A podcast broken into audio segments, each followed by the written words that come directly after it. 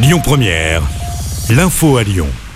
Bonjour à toutes et à tous. Emmanuel Macron va répondre à la lettre des syndicats intersyndicales qui demandent à être reçus par le chef de l'État après la mobilisation historique de mardi dernier.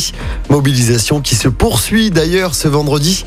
Le trafic à la SNCF est encore compliqué. La moitié des TGV a supprimé.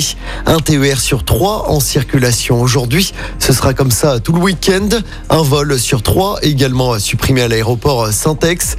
Elle sera à l'arrêt jusqu'à la semaine prochaine. Poursuite de la grève également à la centrale hydroélectrique de Cusset à Villeurbanne est prévue demain après-midi à Lyon.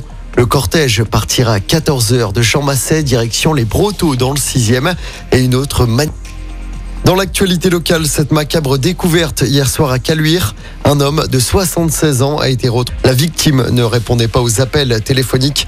Les pompiers, contactés par un voisin, sont entrés dans le logement du cours et ouverte. Selon nos confrères de Lyon Mag, le décès de cet homme remonterait à plus de 4 mois.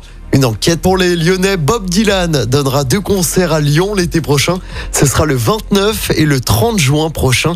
Le chant de théâtre 3000 dans le cadre de sa tournée. Les places seront mises en vente mercredi prochain. Ce sera de sport pour terminer. Du football à suivre ce soir. Déplacement compliqué pour l'OL en Ligue 1. Les Gones se déplacent à Lille, à les groupes. Même chose pour Thiago Mendes. L'OL est dixième du classement à 6 points de Lille. Coup d'envoi du Écoutez votre radio Lyon Première en direct sur l'application Lyon Première, lyonpremière.fr et bien sûr à Lyon sur 90.2 FM et en DAB+. Lyon Première